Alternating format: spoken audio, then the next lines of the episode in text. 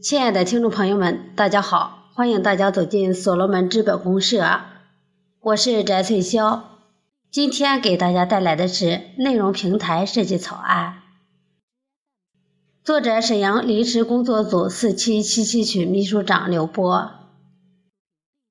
内容平台可多方面、多渠道、多维度的发散，但聚焦主要由两方面产生价值。聚焦内容的真实性、创新性、延展性、实用性和参与性等等；聚焦人性、体验、交互行为、融入生活、粘性等。首先，聚焦人性、人心，如何让人聚焦到此平台是关键，而如何让人来到这个平台就不会离开，产生粘性，有哇的感觉。甚至融入生活后会有很强的依赖感，也是此平台的价值所在。那么就要充分的释放人性、人心的隐性需求，产生价值的增量。那么人们的内心真正的需求是什么呢？是成功？是得到？是拥有？还是感受？回答是多样性的。然而，这些还是比较有方向感的。当然，还有很大一部分人群并没有方向感，是指他们根本就不知道自己想要什么，不知道自己内心的真正的需求。其实，人真正的需求是与世界的关系，而这种关系又是由组织形态所表现出来的。组织形态的不同，就会表现出不同的需求。在现实社会中，这种关联是分散的、局部的，信号感不强，所以是弱关系、弱链接。那么，必然人们很多的需求隐藏于内心深处，冰封着。既然想要释放出来内心世界的隐形需求，就需要有新的认知体验。感受，才能够引导人们自然而然地发现自己，而人们的内心世界就是一个虚拟的世界，那么答案就应当存在于虚拟世界之中。所以，平台设计一个虚拟的现实的世界，让人们进入其中自寻答案。首先要在我们的移动终端融入。AR、VR、MR 技术，也就是虚拟现实、增强现实、混合现实。比如我们的所罗门手机屏就是一款 AR、VR、MR 的技术传感器，从而取消了繁琐的智能穿戴，然后制作一款 APP，取名叫相聚，点击进入就是一个轮盘的抽奖。或者按照分类进行抽奖，每天免费抽奖一次，而抽到的内容卡片是进入很多平台游戏板块的虚拟现实情景体验的资格券。凭券入场开始体验，如果感觉很爽，还想再多一些其他的体验，就可直接进入选择页面进行挑选体验。每个情景体验小游戏都是基于系统内容各个工作站为题材的构建提供的，而系统有三百个工作站，就有三百款小游戏；有两千个工作站，就有两千款小游戏。每款小游戏都会给用户全新的体验、全新的感觉，一个字：爽。每人。每天可免费体验一次，那么就意味着一到 N 年都体验不完。即使每多花一元钱就可多体验一次，也不可能在短时间内就完全体验完。最重要的是，每款小游戏的内容是不脱离现实的融入生活的内生长式的体验，时间一长。相聚就会与用户建立起一种强关系、强链接，会强烈的释放用户的各种隐性需求，所以对于用户而言，会逐渐的与相距产生粘性，甚至与依赖，达到了虚拟与现实的完美的结合，产生了价值的期待。下面举几个例子，比如运动板块，其中可以有这样一款小游戏。当角色进入跳舞的页面，就会有一位女士来到您的面前，主动邀请您来跳一曲。而角色您并不用担心不会跳，会由这位专业的女教练带着您一点点循序渐进。基本步伐熟练后，会有一段悠扬的乐曲。女教练带着您开始正式的体验。当您不小心踩到对方的脚的时候，女教练会哎呦一声。接下来，由于您的舞技不佳，踩到对方第二次脚的时候，女教练就开始抱怨了，而且还会用东北的口音说：“哎呦妈呀，您这是要干啥？”再这样，您可要请老娘做足底按摩了。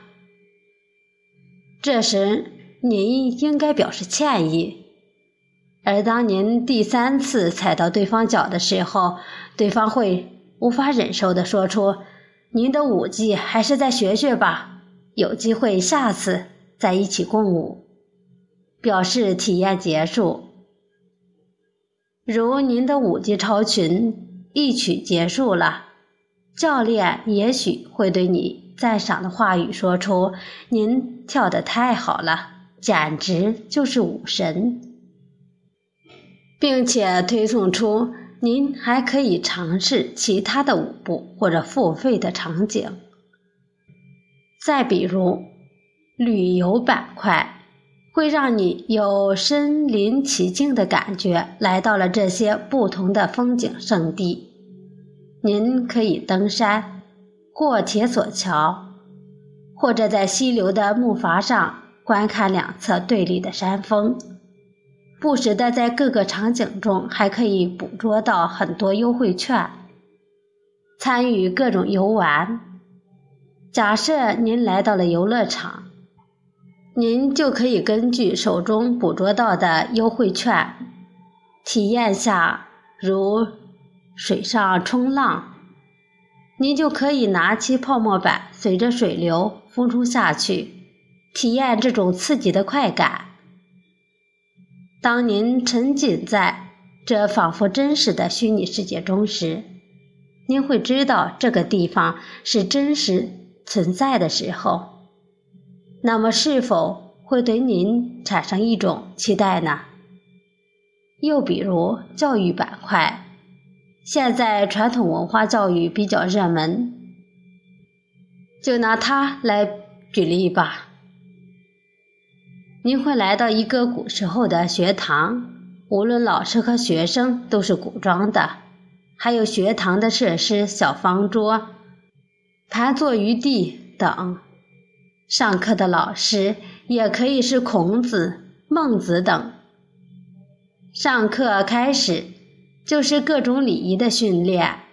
如果你不会，同学们就会嘲讽你，说您没有教养。也会有热心的同学帮助你，教教你。而正课开始以后，会教你背诵一段圣贤语。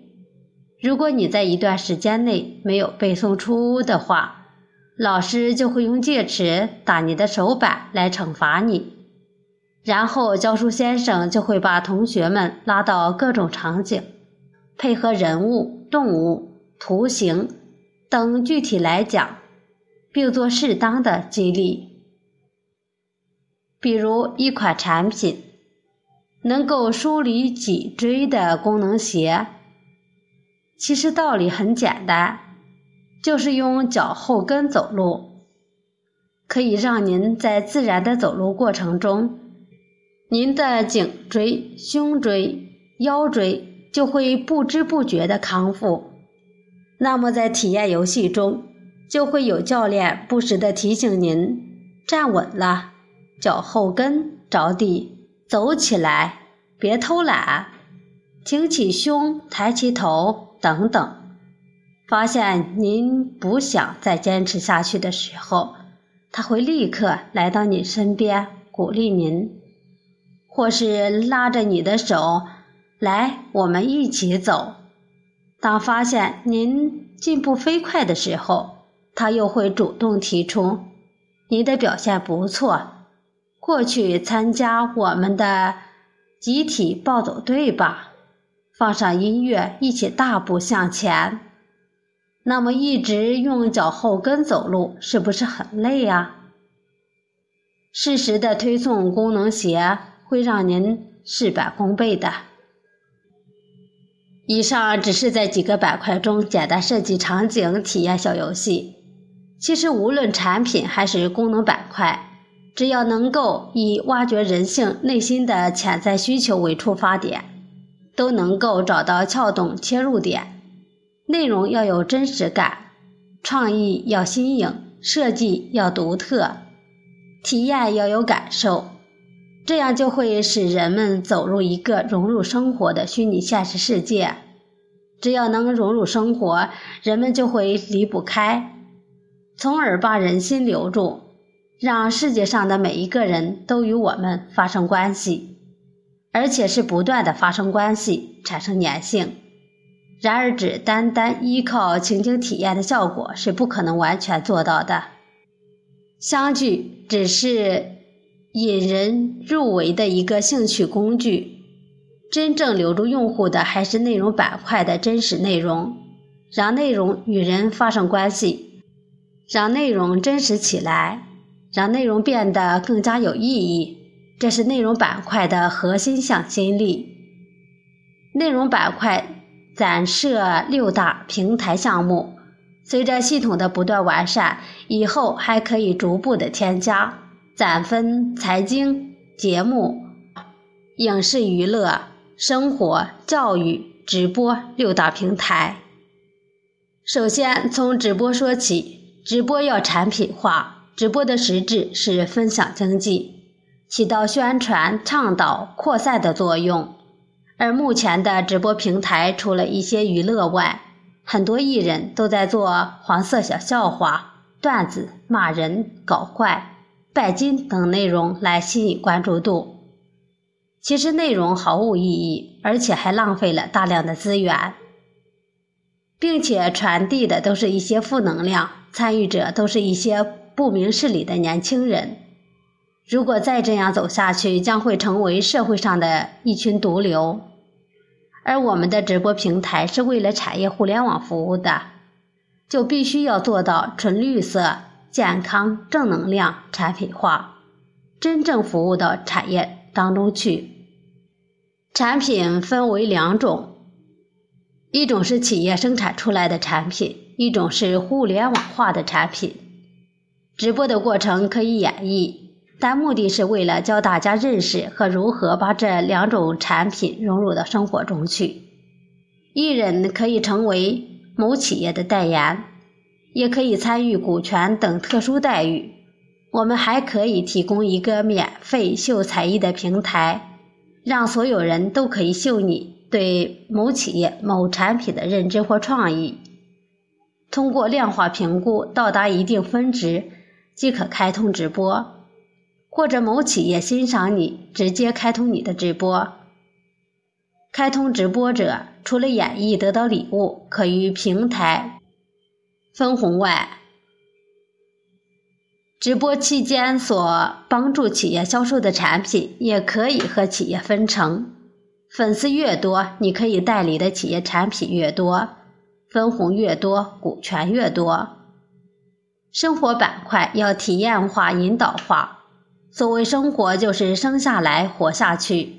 生下来是我们不能左右的，而活下去却是我们每一个人都可以自主的。那么，想要活得精彩、有意义、更加的充实，那就要看你的活法了。而活法又分为物质需求和精神需求两方面。在当下物质过剩的时代，可以说人们并不缺少物质的需求，而恰恰精神上的需求是无比空虚的。那么，我们生活板块的落脚点就应该定位在人们的精神需求上，而人们在精神需求上的空虚，其实是处在一个无意识的状态下的。那么，我们就要创造出更多的价值体验，给全新的。感觉来刺激人们的潜在需求，要让人们有这种感觉，哇，还可以这样。只有满足了精神层面的需求，才会带动更深一步的物质需求。比如说，你在虚拟世界里打游戏，想让自己的角色变得更强，你需要买装备；想让你的角色更美丽、更帅气。你需要买时装来装点，那么这些属于精神方面的需求，而想要满足精神层面的需求，你就要在现实社会中花钱去购买虚拟世界的物质。同样，在情景体验的过程中，你穿上了一件非常适合你的衣服，在经济条件允许的情况下，你会不会去购买？在现实中，我们逛商场选衣服的时候。当你发现一件衣服你很喜欢，而由于一些外在的因素当时没有购买，而去别的地方再转转的时候，你会发现无论怎样，别的服装你根本看不下去，因为在你的心里，那件你非常喜欢的衣服就应该是你的衣服，已经从虚拟的内心世界完全占据，所以不买都不行。必须要得到，这就是生活要有体验化。那么，什么是引导化呢？就是要把价格体验变成价值体验。比如，一款饮料原果浆占百分之三十，其他都是一些添加剂、防腐剂等勾兑物质。这样的饮料，人喝了是对健康有损害的。长时间的饮用会使人患上各种疾病。虽然口感很好，但价格比较便宜，适合大众的消费。相反，一款纯果汁饮品，无任何添加的纯天然绿色饮料，虽然口感上比较前者要差点，但是人们喝了是对健康有益的。虽然价格要比前者高些许。那么我们应该选择什么样的饮品呢？我想通过引导鉴别，大家都会选择后者。那么这就不是价格的问题，而是价值的问题。所以我们要做的生活，就是要生活的真实起来，更有价值、更健康。正确的引导会让生活变得更有意义。教育要形成兴趣化、服务化。我国的教育太过古板，太过枯燥，这也是为什么有一些大学生毕业后会去把书烧了，甚至达到了痛恨学习的程度。究其原因，就是教育的过程已经形成了一种夹板制，在这样的条条框框中去学习，无疑是相当于给学生们套上了枷锁束缚。那么每个人的爱好、兴趣、思维、长板等等，都得不到更广阔的空间去发挥，所以传统的教育方式很难突破创新，创意的空间都是在读死书。那么，如果我们的教育平台可以根据不同的学生的不同兴趣来采取个性化的服务，就有利于。某个学生在某个范围领域专注和超常发挥。其实，兴趣化教育也是一种供需关系。当一位老师所讲的理论你听不进去，甚至厌烦，根本不想听的时候，这位老师讲的再好，内容再多，对于你来讲也不会产生任何的价值。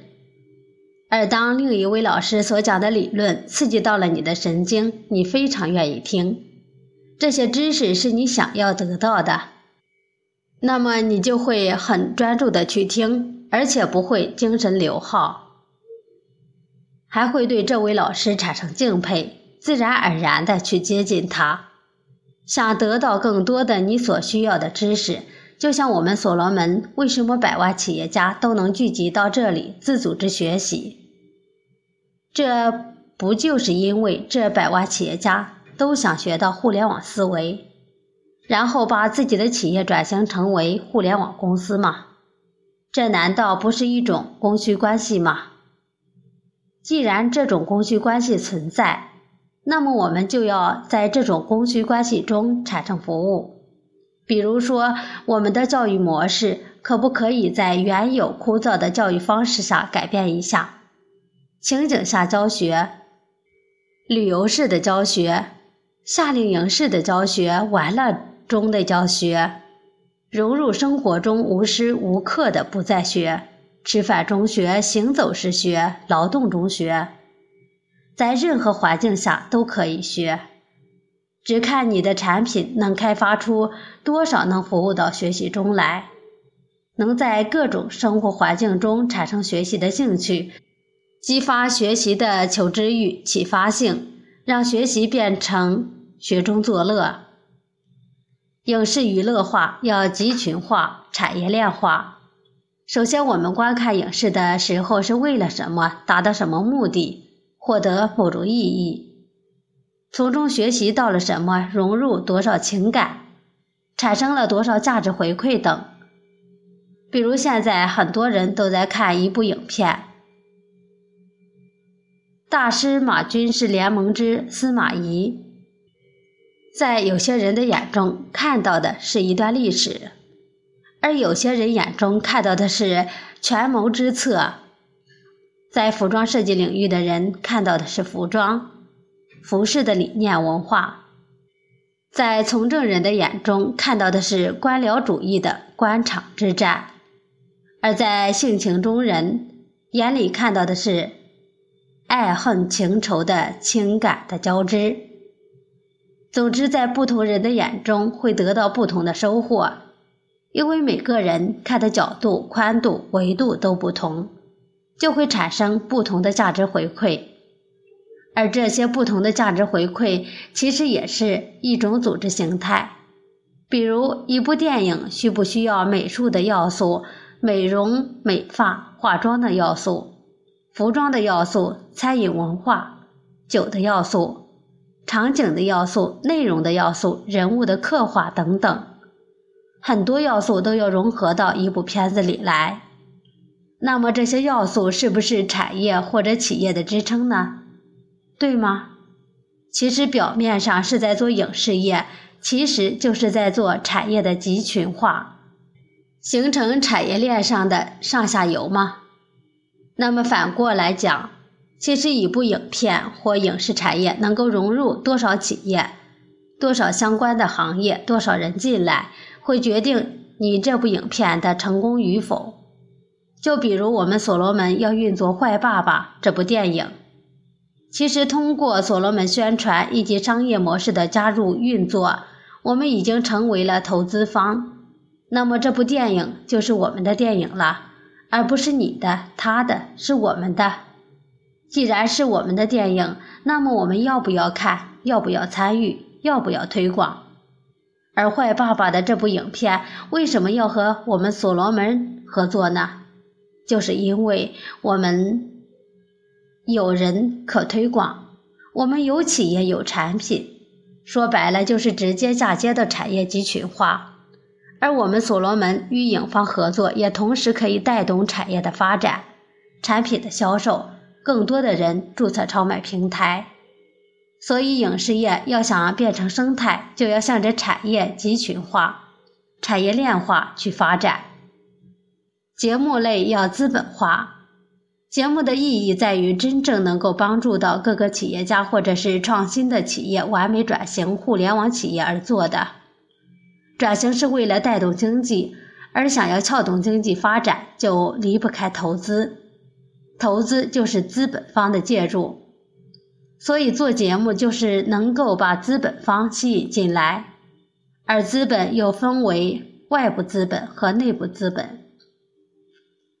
起初，我们做项目要引入一定的外部资本，比如做这样一款节目，原有的企业想转型互联网企业，只能上台介绍企业的现状、股权构架、拥有的渠道、资源等，然后现场由我们内部的互联网大咖们给出转型的设计方案。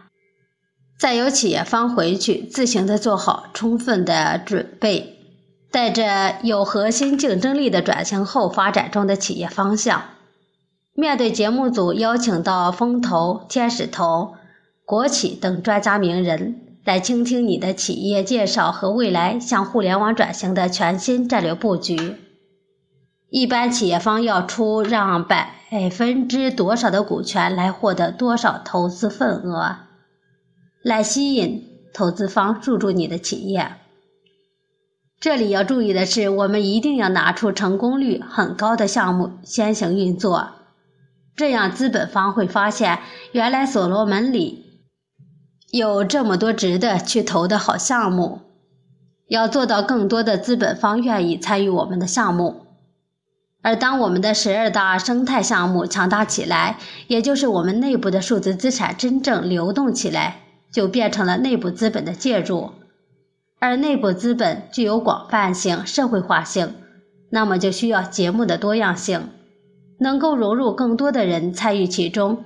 越多的人参与进来，就会有越多的人的关注，关注越多，那么收视率就会越高，从而可以把我们的节目卖给电视台一个好价钱，甚至是电视台倒贴广告费用。而我们的节目类平台也是从企业资本带动更多的企业形成商业资本，再撬动金融资本，最后社会化运作形成社会资本。而且我们要把资本收益率同收视率做成成交的比例，这样我们的节目类平台融入资本化逻辑后，才能走得更远。财经类平台要做到虚拟化。财经就是生财之道，就是致富经，而传统财经思维方式已经很难再有拓展的空间，因此财经也一定要注入互联网思维去引领。没有维度的提升，就不可能创造更大的空间。比如以前加工一件服装十元成本，却可以卖到三百元一件。而如今的经济状况下，是生产成本不变还是十元，却只能卖到三十元，这是为什么呢？难道只是因为产品过剩吗？十元成本卖到三百元是工业时代资本增长的速度，而十元成本卖到三十元却是资本回缩的体现。如果去杠杆、去泡沫，那么过剩的产品就一文不值。企业就会倒闭、下岗、失业就会成倍的上升，因此现阶段根本就不敢去杠杆、去泡沫，这也是资本市场萎靡的重要原因所在。因而国家提出了供给侧改革，就是想要资源的需求方与资源的供给方自洽，但这种自洽正是注入了互联网思维，也就是说，只有互联网加才能解决唯一的途径。